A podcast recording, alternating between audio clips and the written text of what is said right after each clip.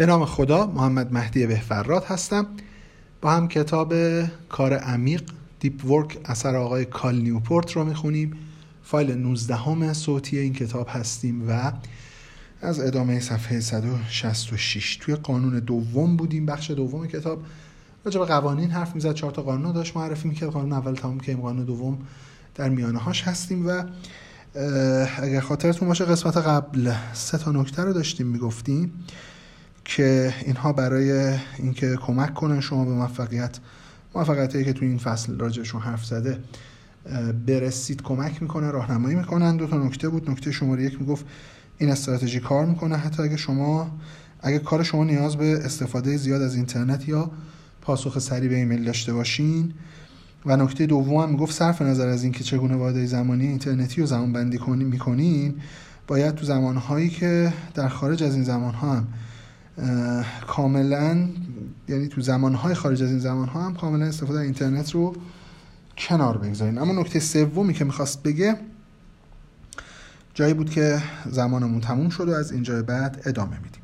نکته سه زمانبندی استفاده از اینترنت در خانه و همچنین در محل کار می‌تواند باعث پیشرفت بیشتر در آموزش تمرکز شود. اگر در طول شب و روزهای تعطیل به تلفن همراه هوشمند یا لپتاپ چسبیده اید احتمالا این رفتارتان در خارج از محل کار بسیاری از تلاش های شما را برای بازسازی مغز در طول روز کاری که تمایز کمی بین دو نوع موقعیت قائل می شود نابود می کند. در این مورد پیشنهاد می کنم که حتی پس از پایان روز کاری هم استراتژی زمانبندی استفاده از اینترنت را حفظ کنید. برای ساده کردن مسائل هنگام زمانبندی استفاده از اینترنت بعد از ساعت کاری می توانید ارتباطات دارای حساسیت زمانی به عنوان مثال ارسال پیام به یکی از دوستان برای اعلام موافقت در مورد محل ملاقات برای شام و همچنین استخراج اطلاعات دارای حساسیت زمانی به عنوان مثال جستجوی محل رستوران روی گوشیتان را در زمانهای آفلاینتان وارد کنید. خارج از این استثناءات عملی در یک واحد زمانی آفلاین گوشی خودتان را کنار بگذارید و پیام ها را نادیده بگیرید و استفاده از اینترنت و از استفاده از اینترنت خودداری کنید.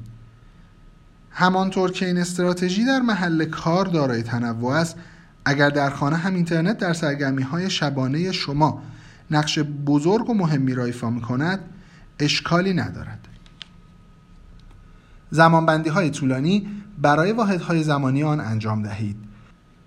نکته کلیدی در اینجا این نیست که اصلا به سراغ این رفتارهای حواس پرت کن نروید یا حتی زمان آنها را کاهش دهید. بلکه این است که در هنگام شب هم به خودتان فرصت های زیادی بدهید تا برابر رفتن به سمت این حواس پرتی ها در برابر رفتن به سمت این حواس پرتی ها در کوچکترین لحظات سر رفتن حوصلهتان مقاومت کنید. یکی از موقعیت هایی که در آن انجام این استراتژی به طور خاص در خارج از محل کار دشوار می شود زمانی است که مجبورید منتظر بمانید.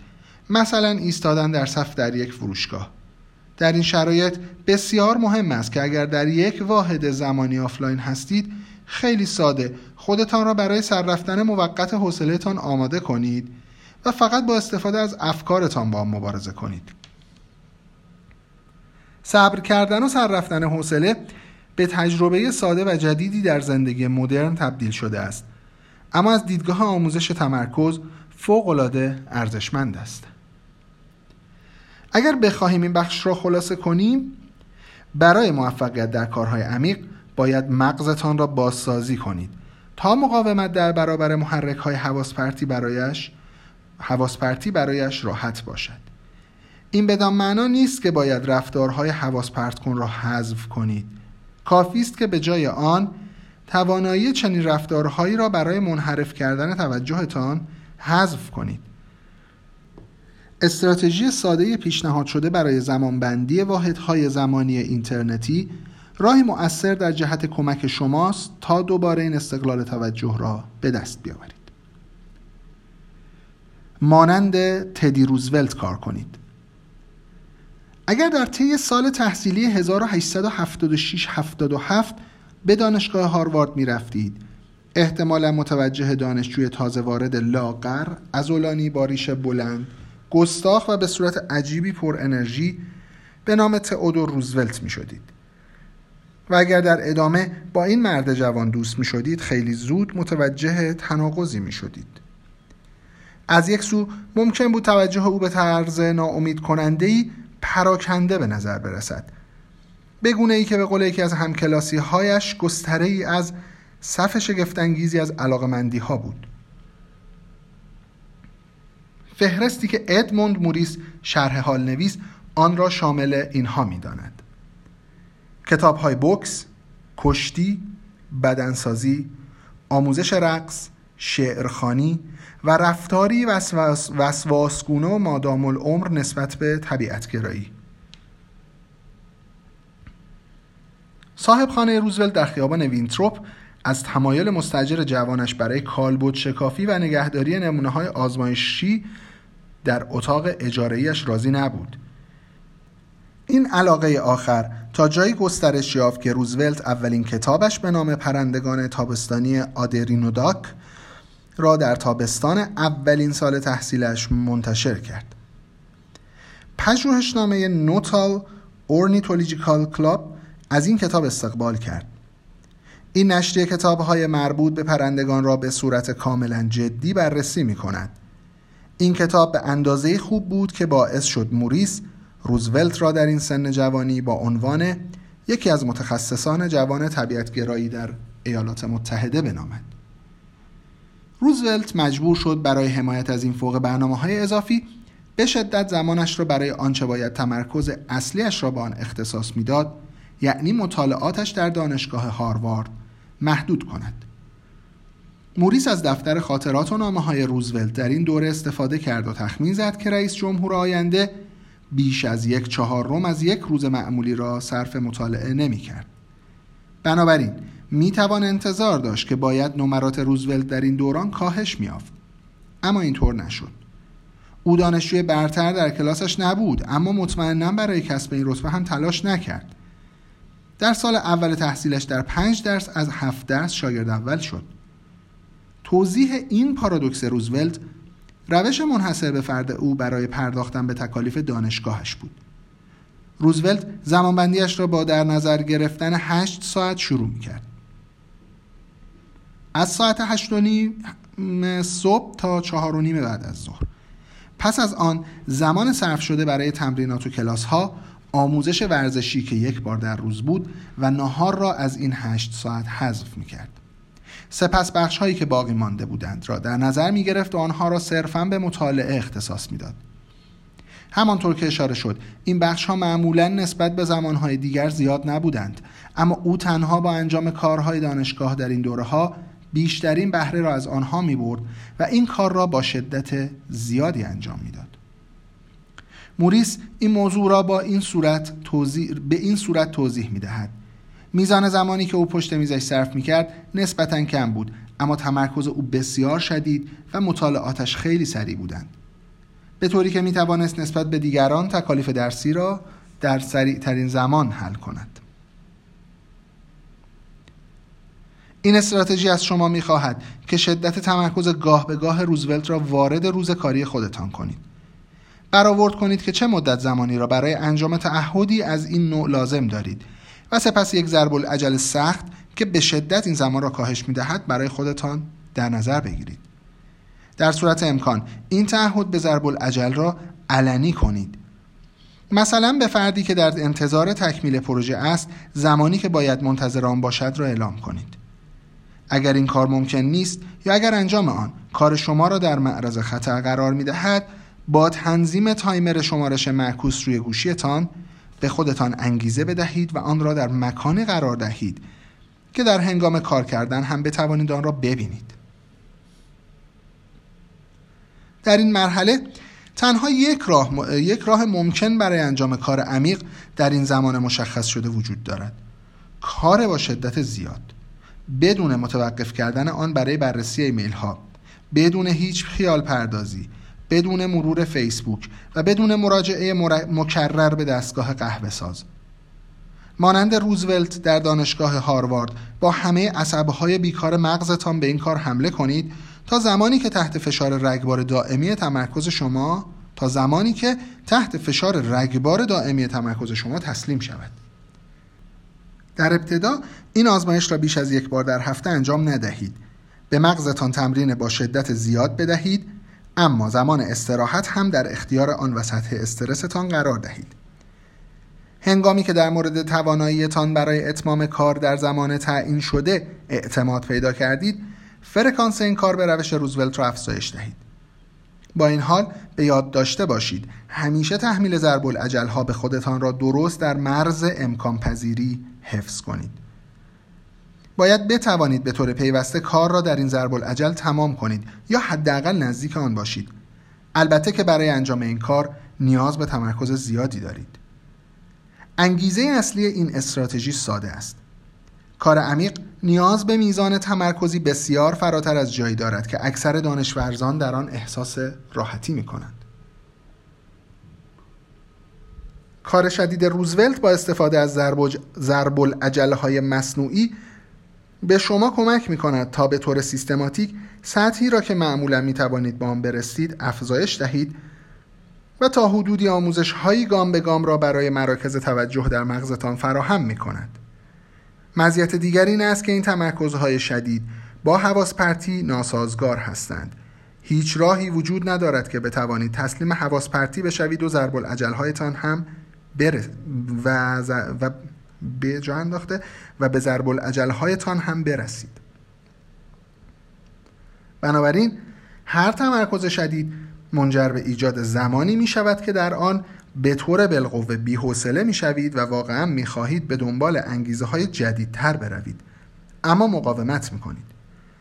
همانطور که در استراتژی قبلی بحث شد هر چقدر مقاومت در برابر چنین انگیزه هایی را بیشتر تمرین کنید این کار ساده تر خواهد شد.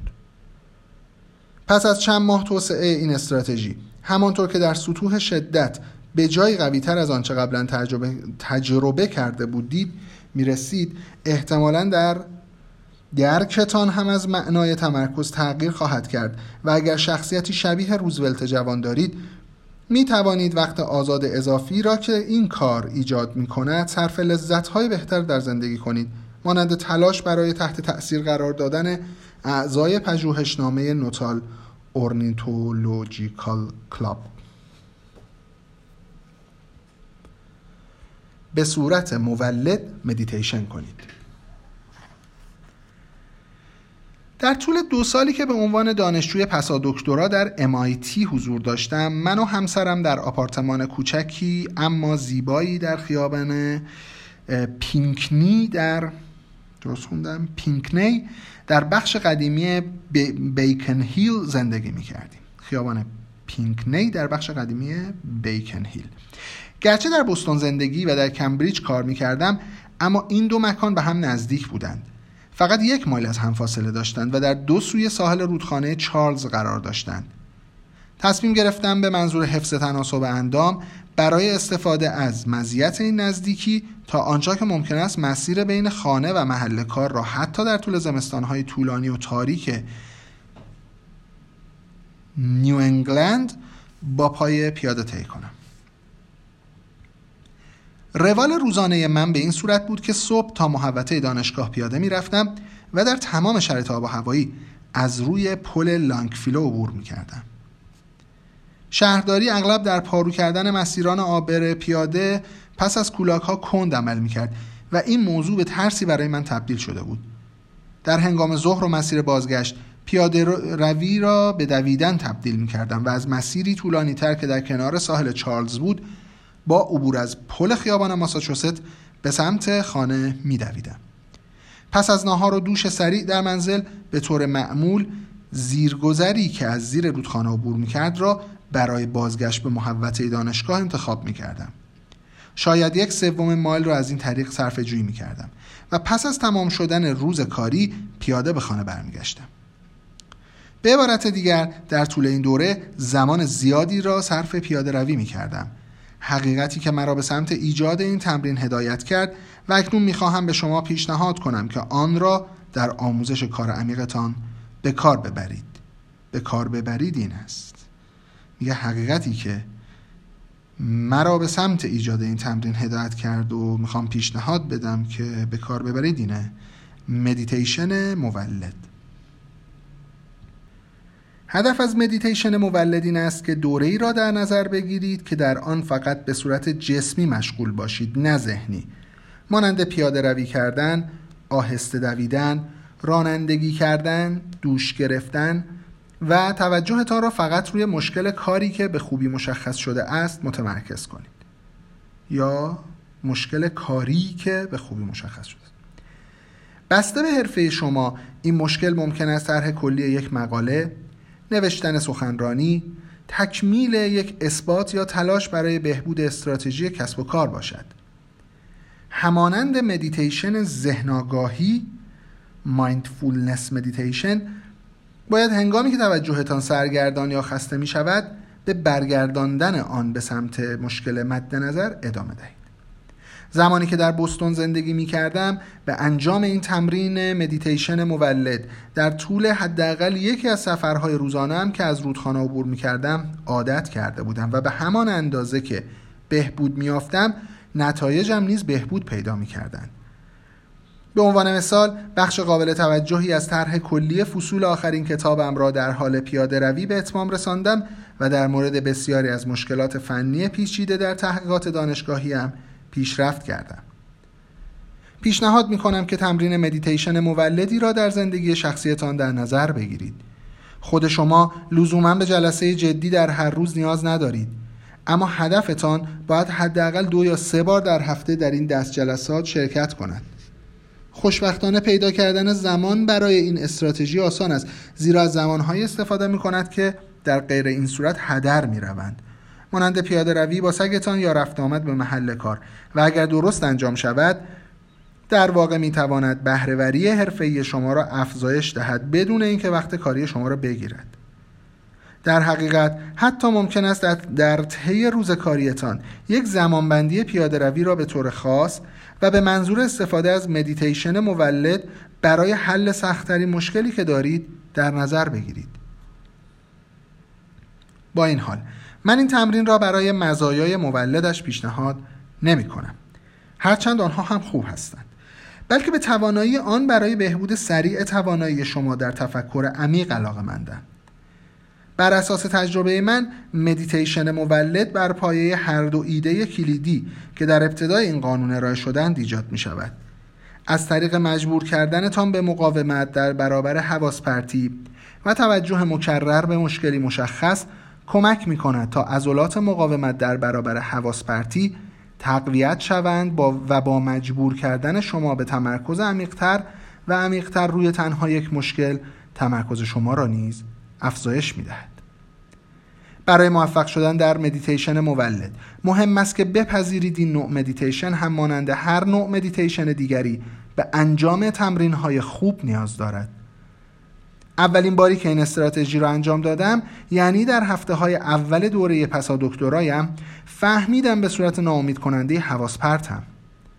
تلاش های طولانی هم برای تفکر منجر به کسب نتایج بسیار ناچیزی می‌شد.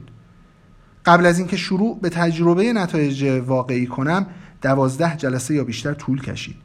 شما هم باید چیزی شبیه به این انتظار را داشته باشید. پس صبر لازم است. با این حال برای کمک به سریعتر کردن این فرایند افزایشی دو پیشنهاد ویژه دارم پیشنهاد یک مراقب حواس پرتی و تکرار کردن باشید به عنوان تازه کار زمانی که جلسه مدیتیشن مولد را آغاز می کنید اولین سرکشی ذهن شما این است که افکاری غیر مرتبط اما به نظر جالبتر را پیشنهاد می دهد. به عنوان مثال ذهن من اغلب با پیشنهاد نوشتن ایمیلی که می‌دانستم باید آن را بنویسم موفق به از بین بردن تمرکزم می‌شد. اگر بخوایم منصف باشیم این آموزش فکر به نظر بسیار کسل کننده می رسد اما در همان لحظه می تواند به صورت باور نکردنی وسوسه انگیز هم باشد. هنگامی که متوجه شدید حواستان در حال دور شدن از مشکلی است که در حال حاضر دارید به آرامی به خودتان یادآوری کنید که بعدا هم می توانید با آن فکر بازگردید و سپس دوباره حواستان را جمع کنید. حواس پرتی از این نوع دشمن آشکاری است که به طرق مختلف موجب شکست ایجاد عادت مدیتیشن مولد می شود دشمن لطیفتر اما به همان اندازه مؤثر تکرار کردن است. هنگامی که با مشکل سختی مواجه می شوید ذهن شما سعی می کند در صورت امکان از صرف کردن هزینه اضافی انرژی جلوگیری کند. همان چیزی که برای انجامش تکامل یافته است. یکی از راه های ممکن برای فرار از این هزینه ها این است که با تکرار دوباره و دوباره آنچه قبلا در مورد این مشکل می دانستید از عمیقتر شدن به آن اجتناب کنید. به عنوان مثال هنگام کار روی یک اثبات ذهن من تمایل دارد برای جلوگیری از کار سختتر سختتر گسترش نتایج اولیه ساده به سمت راه حل مورد نیاز این نتایج را دوباره و دوباره تکرار کند. باید متوجه این تکرار باشید. زیرا می تواند به سرعت جلسه مدیتیشن مولدی, مولدی کامل را نابود کند. وقتی متوجه آن شدید به خودتان بگویید که به نظر می رسد در تکرار قرار گرفته اید. سپس توجهتان را به سمت محله بعدی هدایت کنید. پیشنهاد دو تفکر عمیق را پیریزی کنید. اون پیشنهاد یکی که میده بچه یه چیزی ما تو کارامون هم اینجوری هستیم. مثلا کار مثلا من تو تجربه بازی سازی خودمون می‌دونم خیلی این کار می‌کنیم یک یه ایده ای رو انجام میدیم تولید می‌کنیم این مراحلی که بلدیم میریم جلو. شاید یه ذره بی باشه به اینا ولی می‌خوام بگم یه الگوه یه پترنه قسمت سختش اون قسمت مانیتایز کردن یا پول سازی از بازیه و اون نیاز به آزمون خطاها و تکرارهای زیاد داره. بعد به اون قسمت سخت می‌رسیم اولین تجربه دوم تجربه می‌بینیم که کار سخته. برمیگردیم به تولید محصول جدید اون قبلی رو رها می‌کنیم میریم بعدی. این مثلا یکی از آسیبایی بود که ما تو کار خودمون فهمیدیم و برگشتیم برای اینکه باید عمیق شیم و نتیجه بگیریم. این تو ذهنم هست. یعنی اون قسمت ساده خاطر اینکه اون قسمت سخت انرژی زیادی می‌گیره مغز هدایت می‌کنه میگه برگرد و برو از اول شروع کن.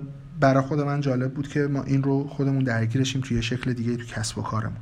و ذهنمون هم که خب همین کار رو داره به طور عادی انجام میده. پیشنهاد دو تفکر عمیق را پیریزی کنید. در مورد مشکلی که به نظر فعالیت به نظر فعالیت بدیهی می‌رسد اما در واقع اینطور نیست عمیق فکر کنید. هنگامی که با چشمانداز ذهنی بدون حواس پرتی وجود مشکل سخت و زمان کافی برای فکر کردن مواجه می شوید مراحل بعدی می توانند به طرز شگفتآوری غیر بدیهی باشند. بر اساس تجربه من این موضوع به ایجاد برخی ساختارها برای روند تفکر عمیق کمک می کند پیشنهاد می کنم از بررسی دقیق متغیرهای مربوط به حل مشکل شروع کنید و سپس مقادیر متغیرها را در حافظه کاریتان ذخیره کنید. به عنوان مثال اگر در حال کار روی طرح کلی یک فصل از کتابی هستید متغیرهای مرتبط ممکن است نکات اصلی باشند که می‌خواهید در این فصل بیان کنید. اگر برای حل یک اثبات ریاضی تلاش می‌کنید این متغیرها ممکن است متغیرهای حقیقی یا فرضیه ها یا لم ها باشند. هنگامی که متغیرهای مربوطه شناسایی شدند سوال خاصی که در مرحله بعد نیاز دارید تا با استفاده از این متغیرها با آن پاسخ دهید را مشخص کنید. در مثال فصول کتاب سوال بر مرحله بعدی ممکن است این باشد چگونه می توانم این فصل را به طور مؤثری آغاز کنم؟